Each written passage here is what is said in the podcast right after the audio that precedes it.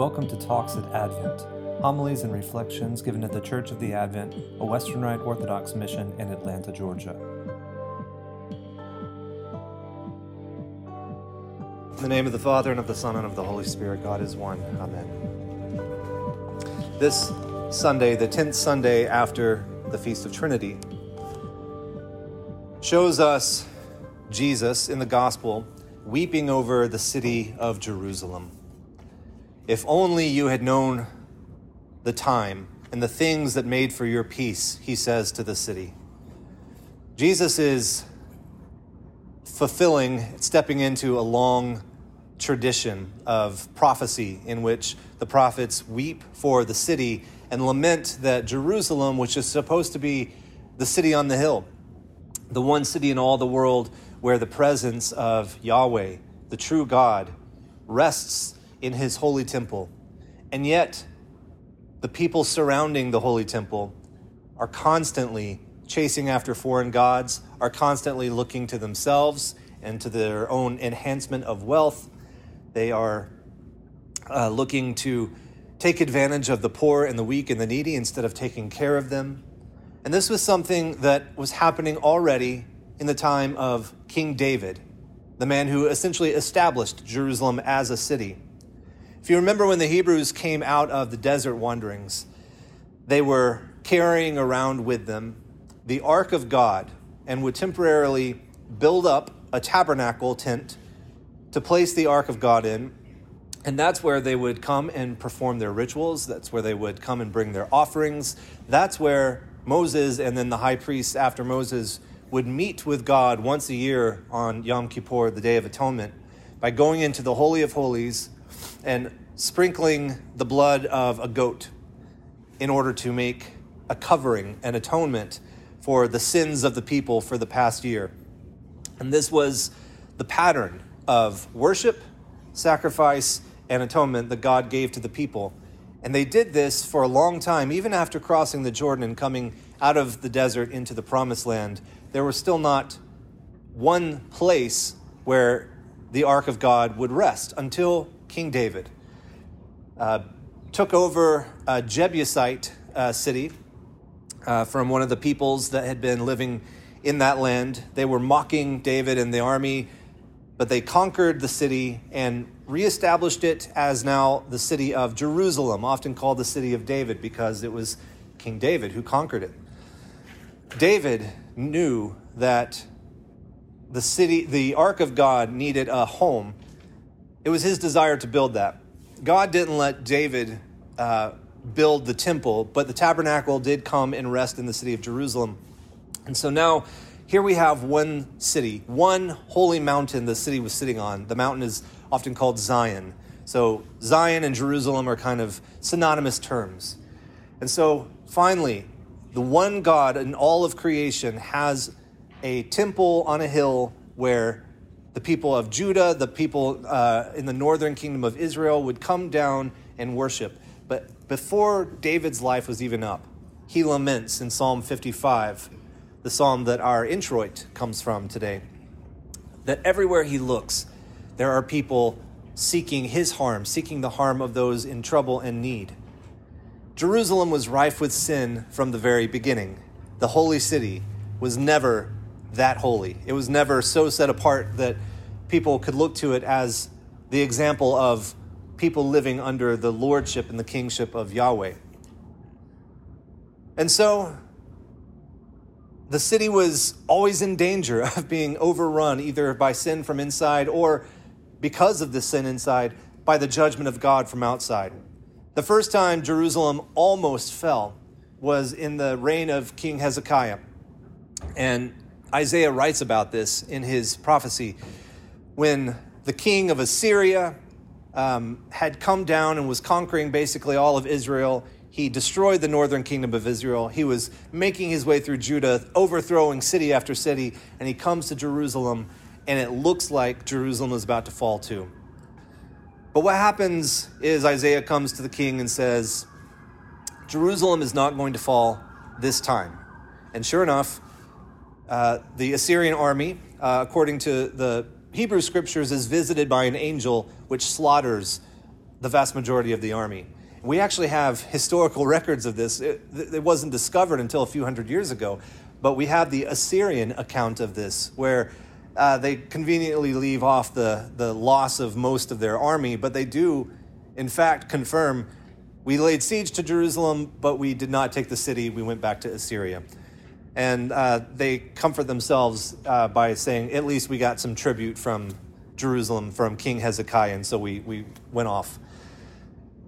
But our scriptures let us know that it was actually God's providence, God's protection that kept the city intact this time.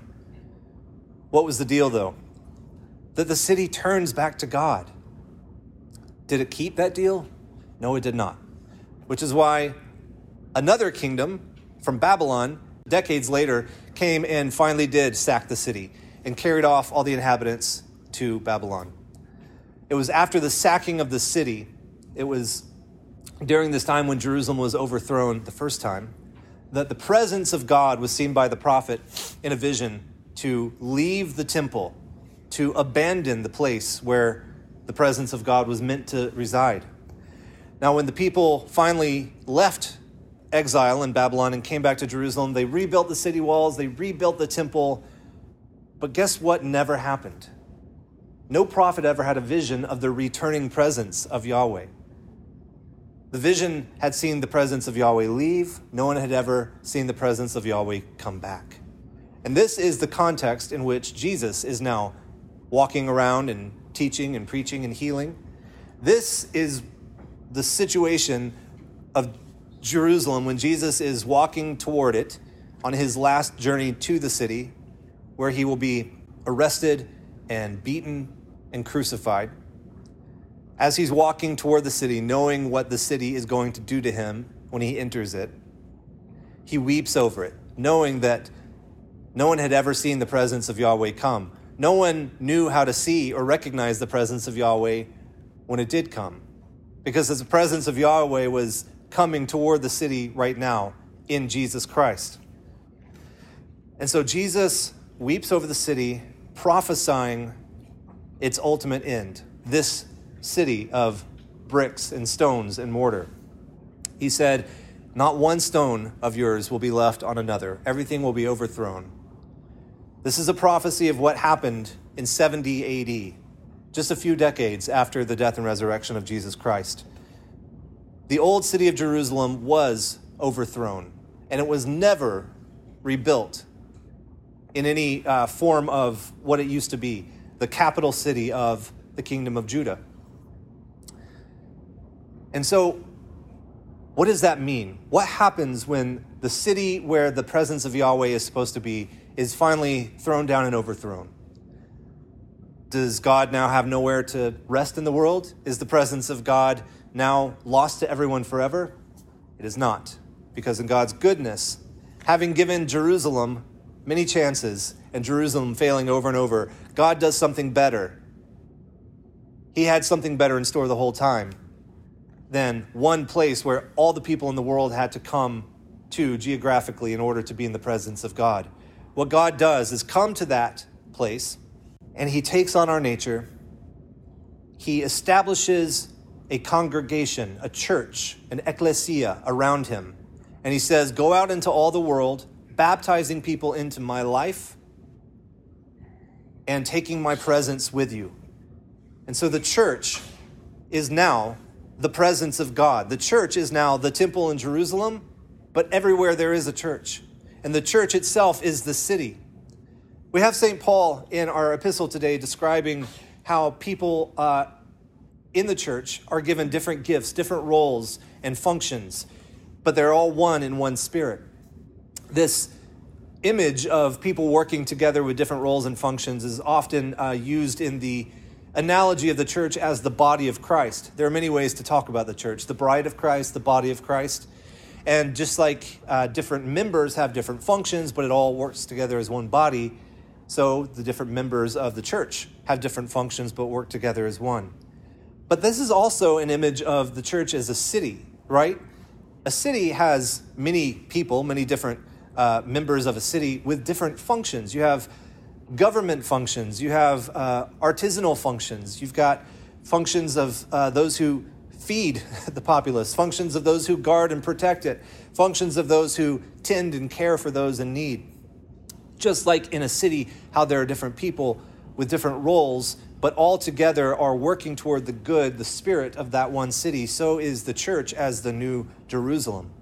And the city encompasses the whole life of the church in the world, right? We go out into the world functioning as this city, as the one church still. We have this dual function as the church. It's funny, the church comes from the Greek word ekklesia, which means a calling out. It's, a, it's an assembly outside of the world. We come from out of the world to gather together and we become the church. But then we go back into the world, still with our identity as members of the church, to transform the world, to extend the city of Jerusalem into the world. But that's the work out there. The way that we maintain our spirit when we're working out there is by coming here into the temple. And this is the Jerusalem temple. Make no mistake about it. It's not that the temple in Jerusalem was destroyed and that is over with and now we have the church. It's that the church is the temple. Everywhere the church is, everywhere a church is, is the temple of God.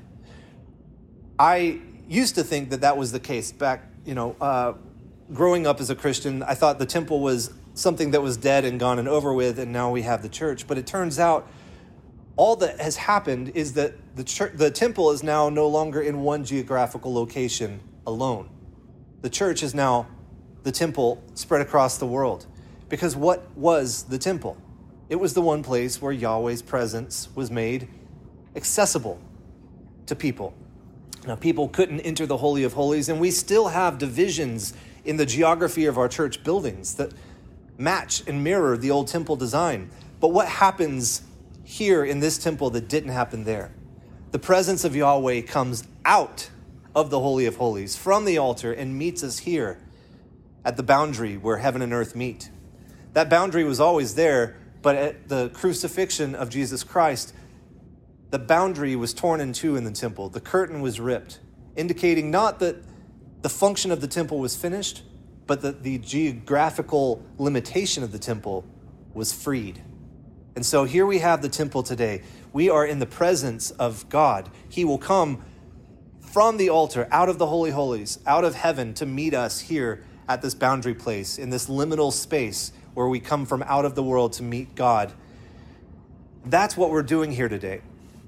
And again, the purpose, the purpose is that we in one spirit will be joined together, function together, so that we can take that life, the life of Yahweh, out into the world and expand his city, grow it by feeding the hungry, caring for the poor, the sick, and the needy, giving our love and our time to those who need it, and giving up of ourselves according to the pattern of Yahweh and his incarnate Son, Jesus Christ.